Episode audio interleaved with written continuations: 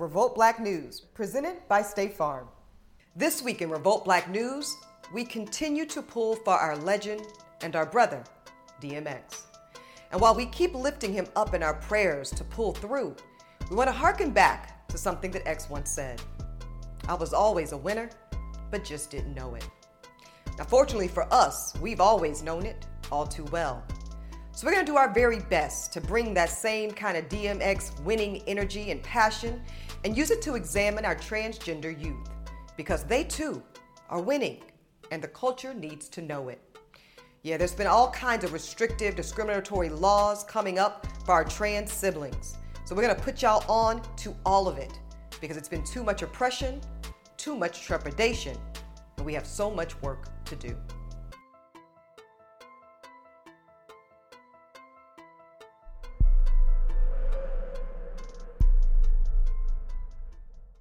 Welcome to Revolt Black News. I'm your host, Ebony K. Williams. Now, today we're going to have a very important conversation about a recent and sweeping wave of legislation that deeply targets and affects our transgender brothers, sisters, and non binaries. Of course, leading this discussion, we have our own Revolt Black News family, David Johns. David, take it away. Thanks, Ebony. It's David Johns here, and I'm the Executive Director of the National Black Justice Coalition. Now, in case you've missed it, there's a lot going on with anti transgender legislation. We're going to have an important conversation to break it all down, to talk about what it all means, what its implications are, and more importantly, what we can do about it. Joining me is Tim'm West, poet, author, educator, and managing director of LGBTQ community at Teach for America, and executive director of GLSEN, Melanie Willingham Jaggers. Let's ground this for those who may have just missed all of it. Uh, 2021 has become a record year for anti trans legislation. There have been nearly 100 anti trans bills introduced in the state legislative session, uh, surpassing the 2020 number of a total of 79 and making this year thus far the highest number of anti trans bills introduced in history. Texas, Michigan, South Carolina, Mississippi, and Arkansas are among the worst offenders with Arkansas passing three anti trans bills in one week. Uh, and for those who don't know, the uh, Arkansas legislation limits access to medical care for trans folks. It allows medical professionals to turn away LGBTQIA people for what they deem non medical emergencies. And there's a ban for trans girls only uh, playing in scholastic sports. Um, and there might be some who will simply say trans folks should just move uh, but one question is where do you go when neighboring states are considering similar legislation? Uh, so there's a lot of ground to cover, and I really want us to begin with why this legislation exists, uh, why so many bills that have been introduced target trans girls specifically, and what the impact and consequences of these nefarious actions mean for our children. Uh, why don't we start with you, Melanie? Yeah, sure thing. Well, thank you uh, for having having me. Um, super happy to be in this conversation uh, because it's really important. You know, what we're seeing are like, as you just laid out, are anti-trans bills that are that are attacking children um, on three different um, on three different axes, right? One is around medical care. One is about inclusion um, in all parts of like school life, right? So exclusion, um, and it's and what we're facing, what what young what these young people are facing is really adults who know better, um, looking to make excuses for why it's okay to discriminate against children. Um, so let's be clear about what the stakes are and what the actual problem is. Um, and you know, these folks know better. These folks um, are doing this really for political power, right? What does it mean to take a group of people that you wish didn't exist and take the most vulnerable of those of that population and make it hard for them to exist, right? These laws are meant to uh, erase, make difficult, um, and make life not worth living for trans children, right? And these trans children we know are uh, are all of us, right? They are BIPOC, they are um, that's Black and Indigenous and people of color. They are immigrants and children of immigrants. They are our neighbors. They are our nieces and nephews and nibblings, right? These are our kids. Um, and this legislation is about exclusion, discrimination, and literally making life not worth living for them. And we should call it for what it is and not accept it. We should be outraged. A new study by the Williams Institute of UCLA School of Law finds that LGBTQ adults experience greater psychological distress and suicidal behavior than older LGBTQ people. Um, what might be missed as we're having conversations about anti-trans legislation or the work required to increase competence and compassion more generally, Tim? I mean, I think part of it is a responsiveness to uh, the reality that when we are passing this legislation, uh, it's a form of invalidation. Uh, it's not just saying we're going to pass laws against transgender kids, it's saying transgender kids don't even exist. Uh, there are already some a couple hundred kids in Arkansas, for example, that are already amid the process of uh, going through their transitions, and yet legis- legislation was just passed to basically invalidate that, criminalize uh, people that are providing support and assistance, not just medical practitioners, but also teachers and educators who want to support these kids. Uh, and so I think that there's just a lot of education needed around trans identity.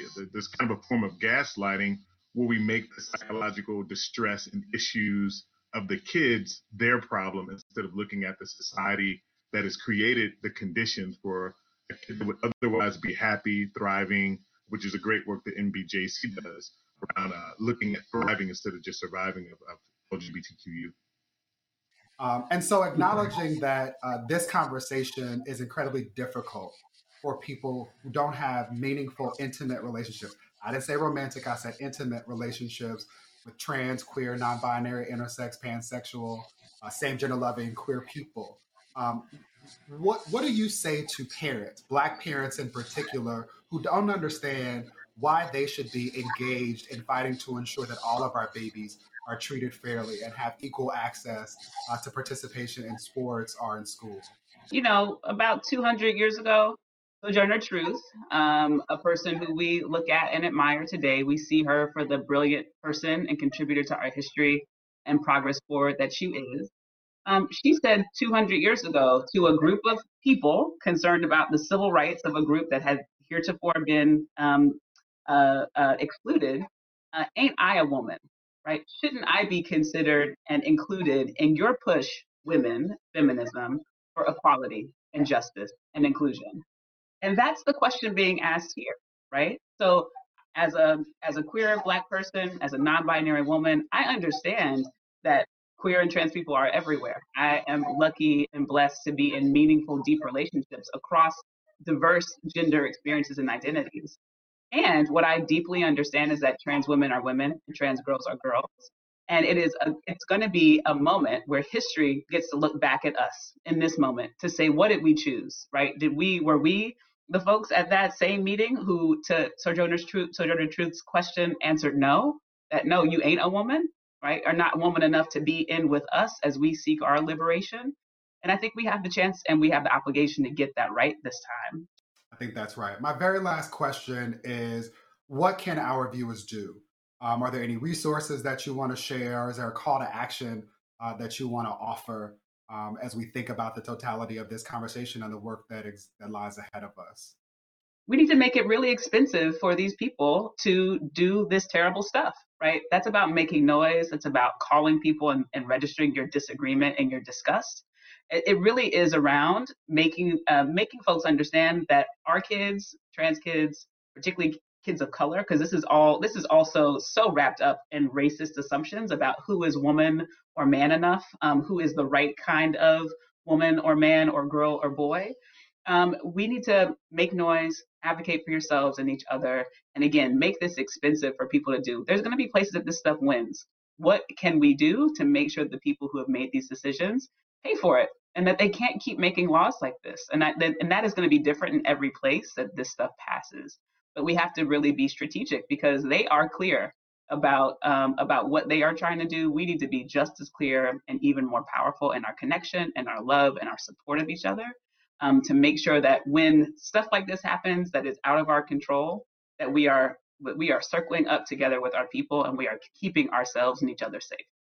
Thank you, Tim and Melanie, for joining me in this very important conversation. I can't wait to continue it later in the show, in particular when we will be joined by one of our brilliant babies, Dylan Hughes. We've got a long way to go, but we're miles ahead of where we once were. We're stepping away for a quick break, and then Ebony will be right back with this week's headline. More Revolt Black news after this.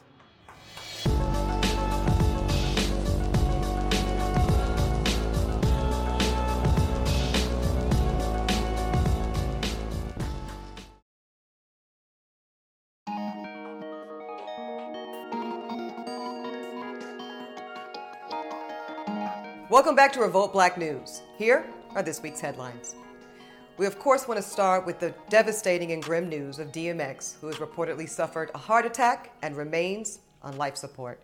Now, sources say that all of his children have come to visit him in ICU, where he does remain in critical condition. Now, look, there is a whole lot of unverified information out there, y'all. So, all we can do right now is say how much we love DMX and are praying for his recovery. He remains in our strongest prayers. Brother Earl Simmons, DMX, we're pulling for you. Now, over to the second week of the Derek Chauvin trial. Minneapolis Police Chief Medaria Arradondo testified, giving perspective on whether Chauvin's actions adhered to law enforcement policies. Let's take a look. Do you believe that the defendant followed Dep- Departmental Policy 5 304 regarding de escalation? I absolutely do not agree with that. How so? Um, that action um, is not de escalation. And when we talk about uh, the framework of our sanctity of life, and when we talk about the principles and values that we have, that, that action um, goes contrary to, uh, to what we're taught. As you reflect on Exhibit 17, I must ask you is this a trained Minneapolis Police Department defensive tactics technique? It is not. Well, we read the uh, departmental policy on neck restraints. Is this a neck restraint? Um, the conscious neck restraint by policy mentions light to moderate pressure. When I look at Exhibit 17, um, and when I look at the facial expression of, of, of, Mr. Floyd, that does not appear in any way, shape, or form that that is light to moderate pressure. So, is it your belief then that this particular um, form of restraint, if that's what you, if that's what we'll call it, uh, uh, in fact, violates departmental policy? I absolutely agree that violates our policy. Also, Dr. Bradford Langenfeld, the ER doctor who tended to George Floyd and eventually pronounced him dead, also spoke to the cause of death. Very important. Let's watch. And, and doctor, uh, was your leading theory then for the cause of Mr. Floyd's cardiac arrest oxygen, oxygen deficiency? That was one of the more likely possibilities. I felt that at the time, based on the information I had, it was more likely than the other possibilities. And, and doctor, is there another name for death by oxygen deficiency? Asphyxia is commonly understood. And in what seems to be even more damning testimony for the defense, an EMT who leads the Minneapolis Police Department's emergency medical responsive training said this If you don't have a pulse on a person, you immediately start CPR. And if it's a critical situation, you have to do both. Now, we of course are all too painfully aware that none of this was done for brother George Floyd. Now, in some other news, the MLB has officially moved their All Star game to Colorado in response to Georgia's discriminatory recent restrictive voter laws. Now, earlier this week, Congresswoman Ilhan Omar, she gave her opinions on the effectiveness of boycotts throughout history. Let's watch. We know that uh, boycotts have um, allowed for justice to be uh, delivered in, in many spaces. The, the civil rights movement was rooted in, in boycotts. Uh, we know that, you know, uh, apartheid uh, ended in South Africa because of boycotts.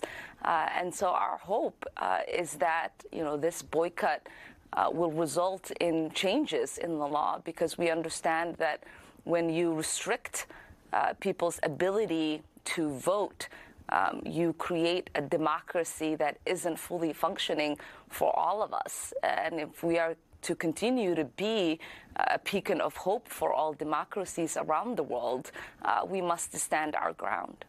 Also, Georgia native Sister Stacey Abrams, she gave a statement on the matter and she had a bit of a different point of view. Stacey Abrams says this I respect boycotts, although I don't want to see Georgia families hurt by lost events and jobs. Georgians targeted by voter suppression will be hurt as opportunities go to other states. We should not abandon the victims of GOP malice and lies. We must stand together.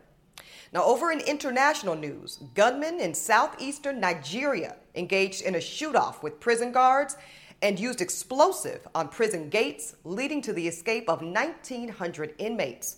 Now, no group has officially taken responsibility yet, but the Nigerian Inspector General is putting blame on the Eastern Security Network. That's a paramilitary separatist organization. And over back in sports news, ESPN has parted company with Paul Pierce. This happened after the retired NBA All Star posted an IG Live video showing him dancing and partying with exotic dancers. Now, Paul was a regular contributor for the ESPN shows NBA Countdown and The Jump. Now, jumping over to college sports. Both men and women's NCAA March Madness tournaments wrapped up this weekend with a whole lot of excitement. In the women's championship, the number one seed Stanford beat Arizona by just one point. And on the men's side, the number three seed Baylor, huge upset for number one Gonzaga Bulldogs, who, by the way, went undefeated all season, but they took that L in an 86 70 victory by Baylor. Congratulations to the champions. And President Joe Biden, he has announced that the COVID 19 vaccine will be open to any and all available U.S. adults ages 16 and up starting April 19th. Now, this, of course, is ahead of schedule for the earlier predicted deadline when the administration first thought that date would be May 1st.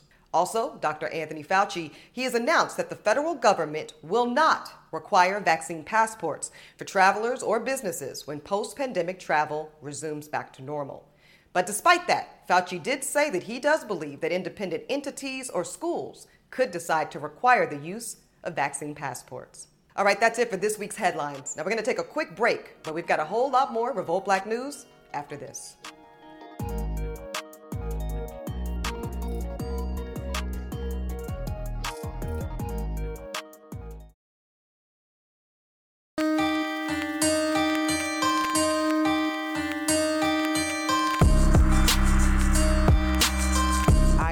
Identify as both black and as transgender or trans. And yes, I'm going to talk to you today about how black trans lives matter. I am at home with myself. My body, a sovereign country. Sovereign meaning it is superlative in quality, of the most exalted kind, having generalized curative powers of an unqualified nature unmitigated, paramount, possessed of supreme power, unlimited in extent, absolute, enjoying autonomy, independent, royal. My body defies the restrictions of a society consumed by boxes and binaries. And are you a boy or a girl? Independent of such conventions, my body clings instead to the long ago lore that understood its magic. I contain multitudes. From this supreme power to name myself, define myself, and be myself, I stake a claim to myself and organize my resistance. A resistance that boldly proclaims that black trans lives matter.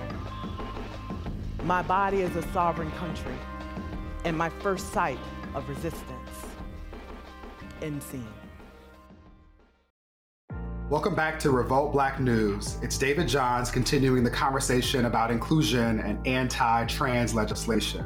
And now I'm joined by Dylan Hughes, a student at San Francisco State University. Dylan's an extremely brave and brilliant trans brother, and we appreciate him joining. Dylan, why don't you go ahead and expand your introduction since you can say it best yourself? Hello, my name is Dylan Hughes. I am a student at SF State. I like to advocate for trans use as well as mental health because there was a point in time where I was very low and there was a I was at a place that I didn't want to be and when I find when I found a way out I told myself that at then and that point that I wouldn't wish this on anybody else and that I would help anybody who needed it and it pains me that you uh, have to be an advocate at a point in time in which you should be uh, extremely selfish, figuring out the ways that you want to show up in the world. What does it feel like to uh, be living uh, and attempting to thrive at a point in time in which there are so many uh, pieces of anti trans legislation being introduced across the country? Honestly, I think it's kind of sad that we're at this point to where we have to fight for basic human rights of being treated equally just because we're different. And it's like you kind of have to ask yourself, why do they look at us differently when we're all one thing and that we're all human? And especially, I think for myself as being youth, I think the scary part is this is what I have to grow into, that this is what I have to mm-hmm. accept and normalize, and just kind of tell my peers, oh, well, this happens every day, kind of thing. And I think that's the sad part of I just want to be able to, you know, go outside and be able to be like, oh, yeah, I'm trans, I'm open about it, and fine, not have to be scared of oh, you know, I might get killed or in, or beat up or anything or looked down upon even by like family or friends. And I think that's the sad part because with being trans, you feel so isolated because not everybody's going to understand no matter how many times you tell them. Only people that understand are people who are trans themselves because they know the fear, they know how alone you feel because of everything that you have to go through just to be yourself. And living in a society where you already don't feel accepted just makes it 10 times harder how do you have conversations with other members of our community, the Black community, um, who don't understand um, the trans experience or who don't appreciate that if you advocate for Black lives to matter, then you have to advocate for all of our Black lives to matter? What do you say to them? Well, I kind of say to them is, why are why are you so quick to judge? Because especially if you're a person of color, you understand that we already struggle, that we already have to fight for our lives each and every day. And then we still have to be proud that we are black or African American. And it's like, why are you judging somebody else? We all live in America and we all have the same struggle of fighting against the people in power. So why are we turning against each other when we can all work together to take them out so then we can make a better place for us to live in, a safer place so that our kids and their kids can grow up safe and not have to go through the same things that we went through. Uh, what do you say to uh, individuals in positions of power, um, to those who are writing this legislation, uh, to people who are vetoing it in spite of, of, of, people acting on what feels like common sense and uh, morality? Um, what do you say to people in power who are leading with hate rather than with love? We didn't wake up and choose this lifestyle. We didn't wake up, we didn't choose the color of our skin. We didn't choose our gender identity and we didn't choose our sexuality. You're living the lives we wish we could. We wish we could live in that safety and with that power in our hands. But the thing is, since we didn't wake up and choose this lifestyle, we have to keep pushing ourselves to live it. With your fear that you've imprinted on us, with losing people very close to us, because we're already having to look at ourselves in the mirror and ask ourselves, why is this not enough for them? There were days when in which I just wish ended because I was tired of it. But I still have to hear your words of this is what I chose. I didn't choose to wake up in fear. I didn't choose to ask myself, you know, is this what you really want? I didn't choose to have to go through hospital bills and things just to be my true self because my life is already hard enough and I have to accept myself and then deal with the people who aren't accepting me, whether that's my friends or family. So each and every day I'm losing someone. Mm. So if you don't understand, put yourselves through our shoes for a day, and you just might. You should be uh, doing nothing else but otherwise pursuing fun and joy and guarding your black boy joy. What do you hold on to in order to get through? Honestly, the sad thing to say is it's not much that brings joy because it's it's hard to live with happiness knowing you know that not only me but like my my fellow community has to go through this struggle and especially in today's world especially with technology being so advanced you hear about everything that happens to somebody yeah. you know the basic things that bring me joy is being able to be close to my friends and the sad part is we all live in places where our lives could be taken any day within minutes. So I enjoy my time with them because, you know, I have to really ask myself, you know, this could be the last for me or them. And we have to ask ourselves, you know, how can we do this for the rest of our lives? How did our parents do it? How's, how did they protect us even? And so now we all just protect each other So I guess my joy is spending the time that I have with them while I have it.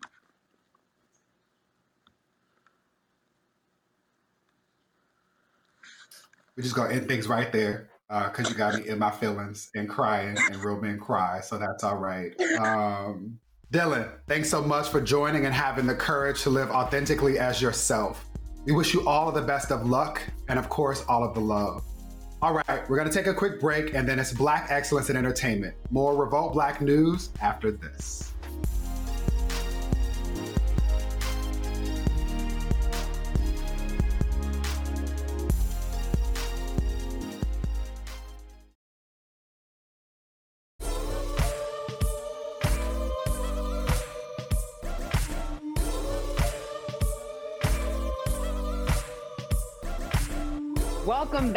Gia Peppers here on Revolt Black News, and I'm hosting this week's Black Excellence in Entertainment. And I'm joined once again by none other than one of my fave television personalities and the head GM over Candy Coated ENT, Mr. DonJuan Clark. Clark, let me get it right. DonJuan Clark, honey, get the first and the last name, is here with me. How are you?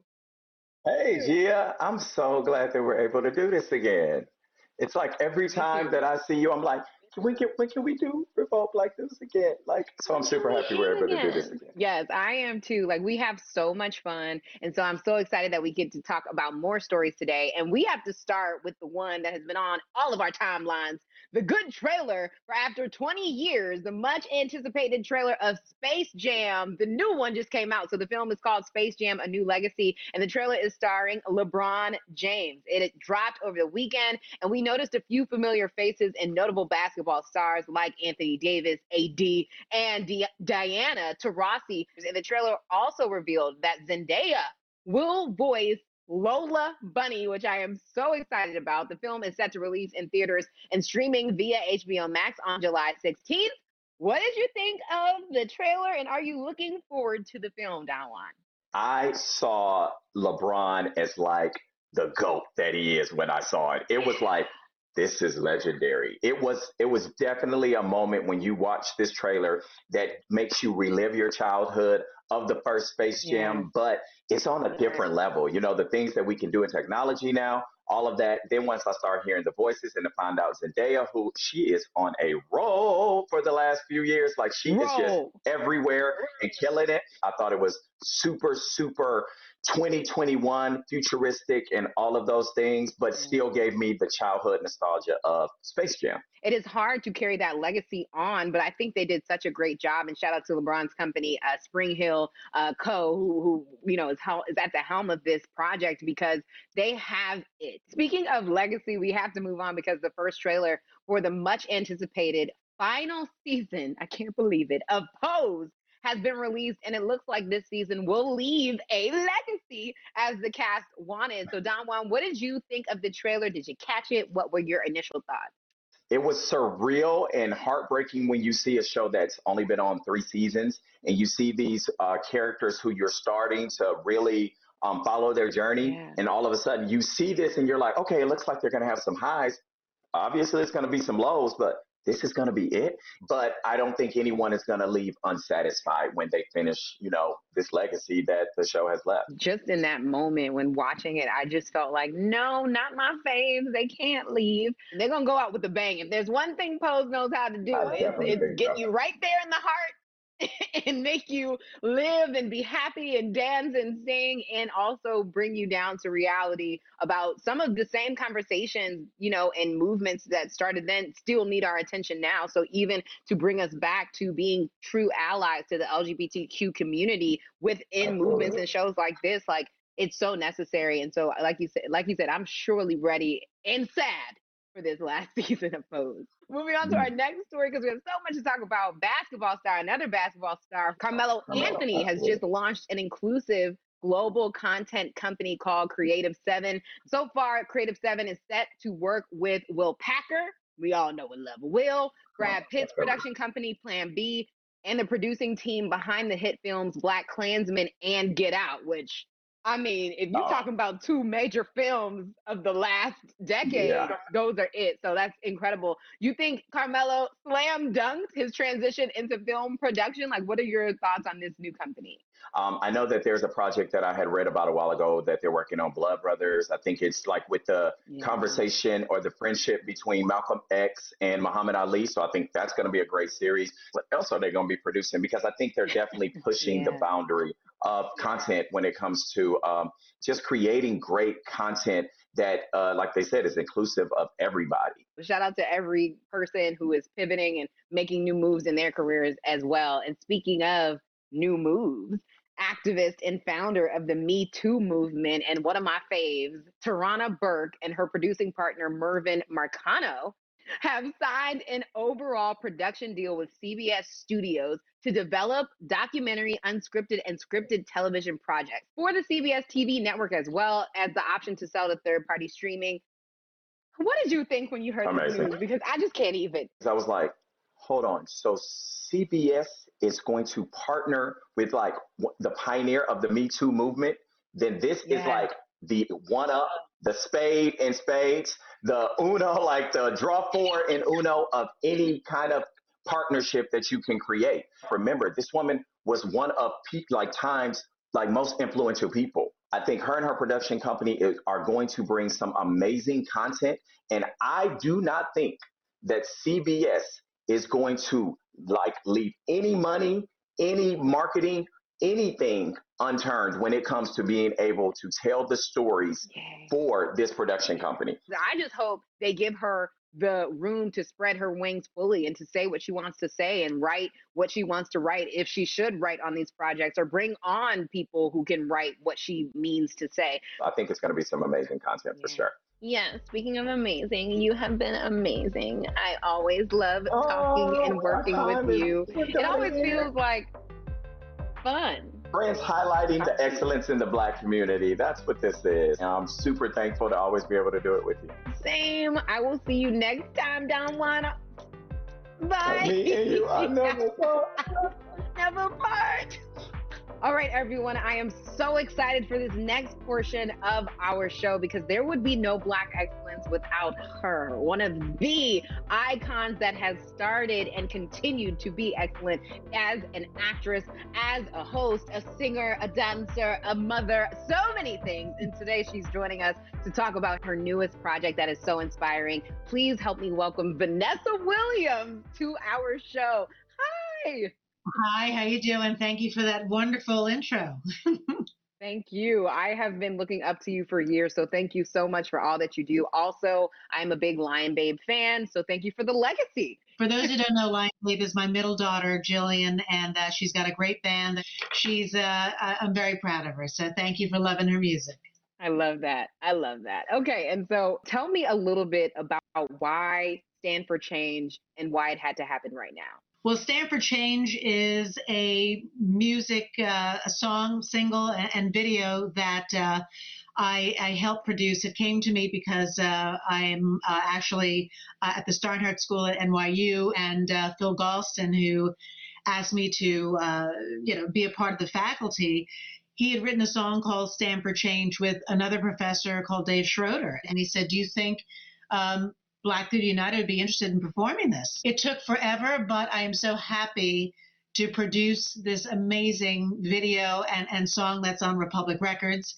And it came out uh, as a single a few weeks back, so we're really proud. But, you know, Black Theater United came together right after the heels of George Floyd, which everybody was with with the rage moved to, to action, particularly in, in the theater space where many of us um, live and had success and see that there is an issue every level of, of the theater space. Uh, one of my favorite choices is diversity is a fact, but inclusion is a choice.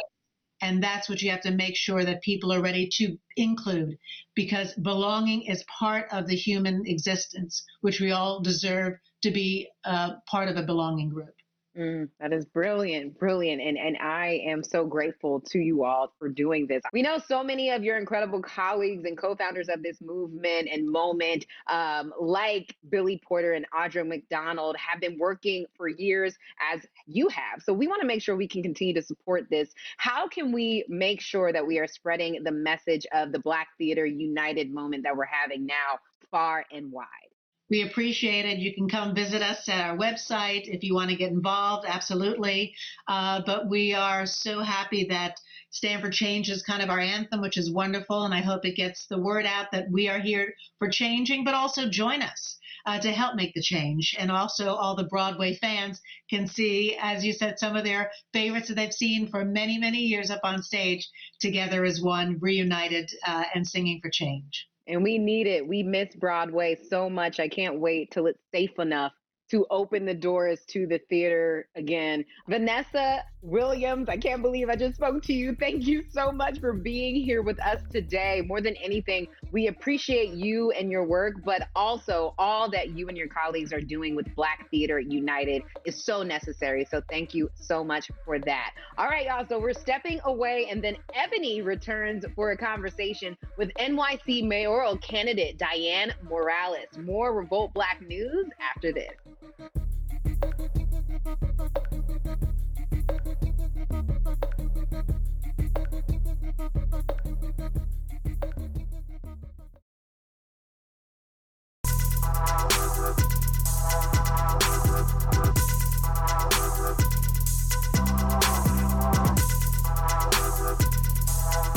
All right, welcome back, y'all. Now we're going to continue Revolt Black News' New York City mayoral race series. We've got another candidate joining us this week.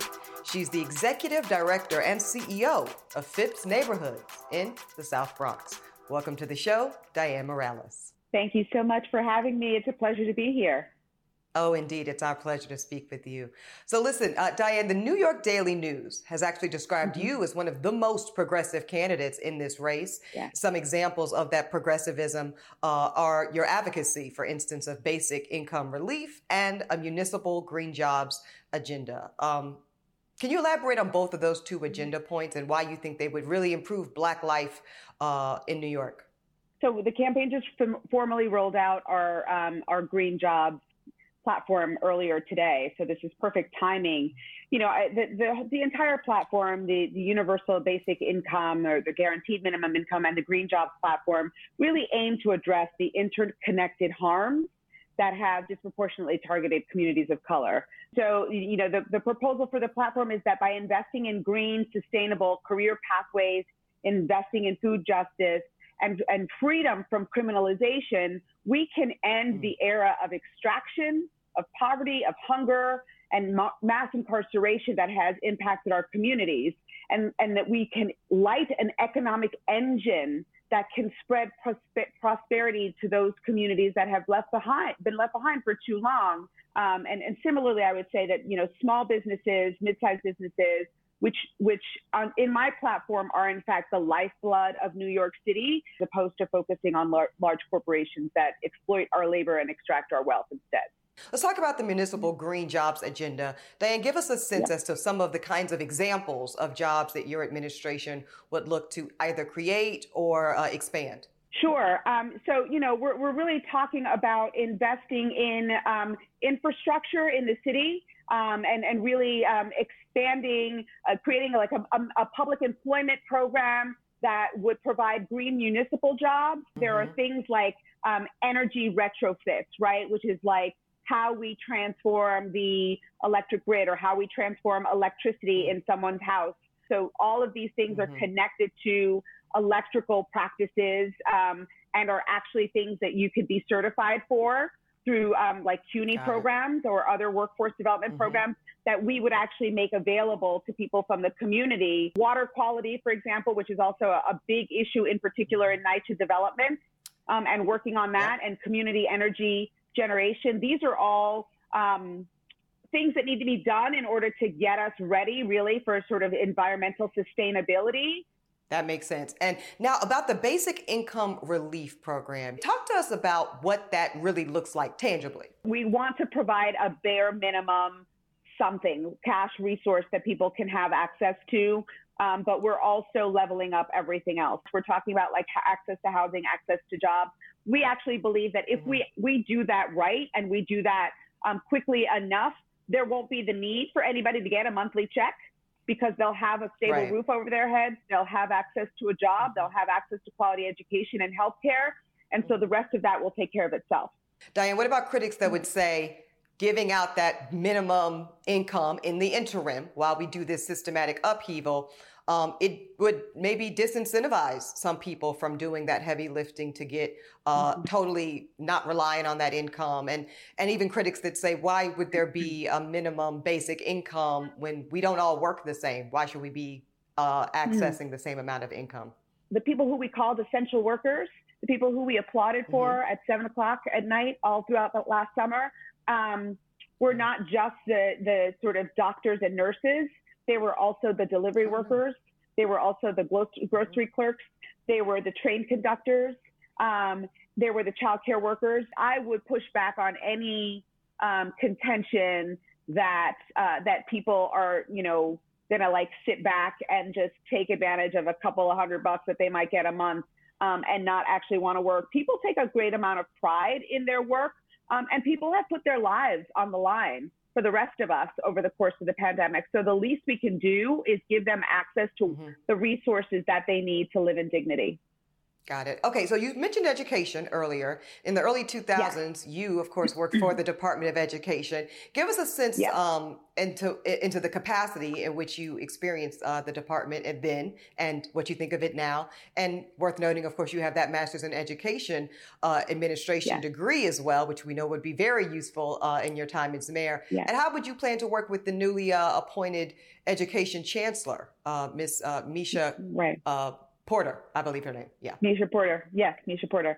Um, so actually, so I worked at the Department of Education in the early 2000s, but I was also a teacher. Um, I was a classroom teacher um, in the late 80s, early 90s. Um, I went into the Department of Education um, in the early 2000s with a lot of hope.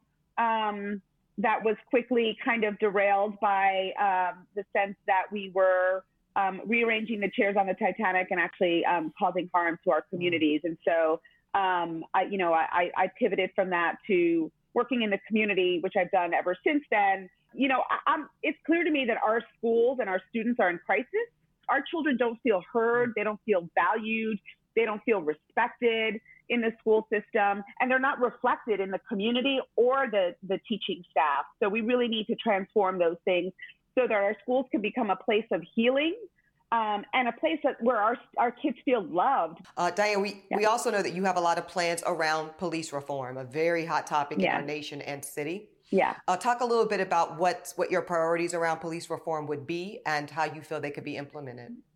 Sure. Um, so, you know, the, I've, I was the first candidate to call for defunding the police, um, and I've called for defunding at the amount of $3 billion. That being said, you know, I talk a lot about the need for our communities to reclaim and redefine the definition of public safety.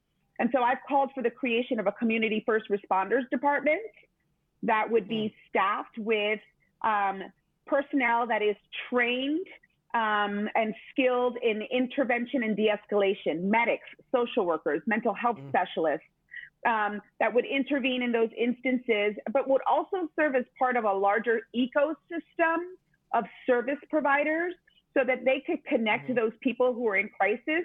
So that's the direction that I think we need to be moving in instead to, to really make our community safe. It looks like Dianne, New York is set to uh, New York City in particular, set to be the highest uh, local tax rate in the country. Not a lot of national headlines about it. Uh, I'd love to know your thoughts. Yep. You know, New York City in particular is the wealthiest city in the world. So, you know, it just makes sense to me that I, I feel like these these comparisons and and this sort of fear, you know, inducing or fear fear mongering rhetoric um, is just that. We saw what happened on Wall Street. Um, we saw that New York City generate that, you know, it, it led to New York generating more millionaires and billionaires during the pandemic.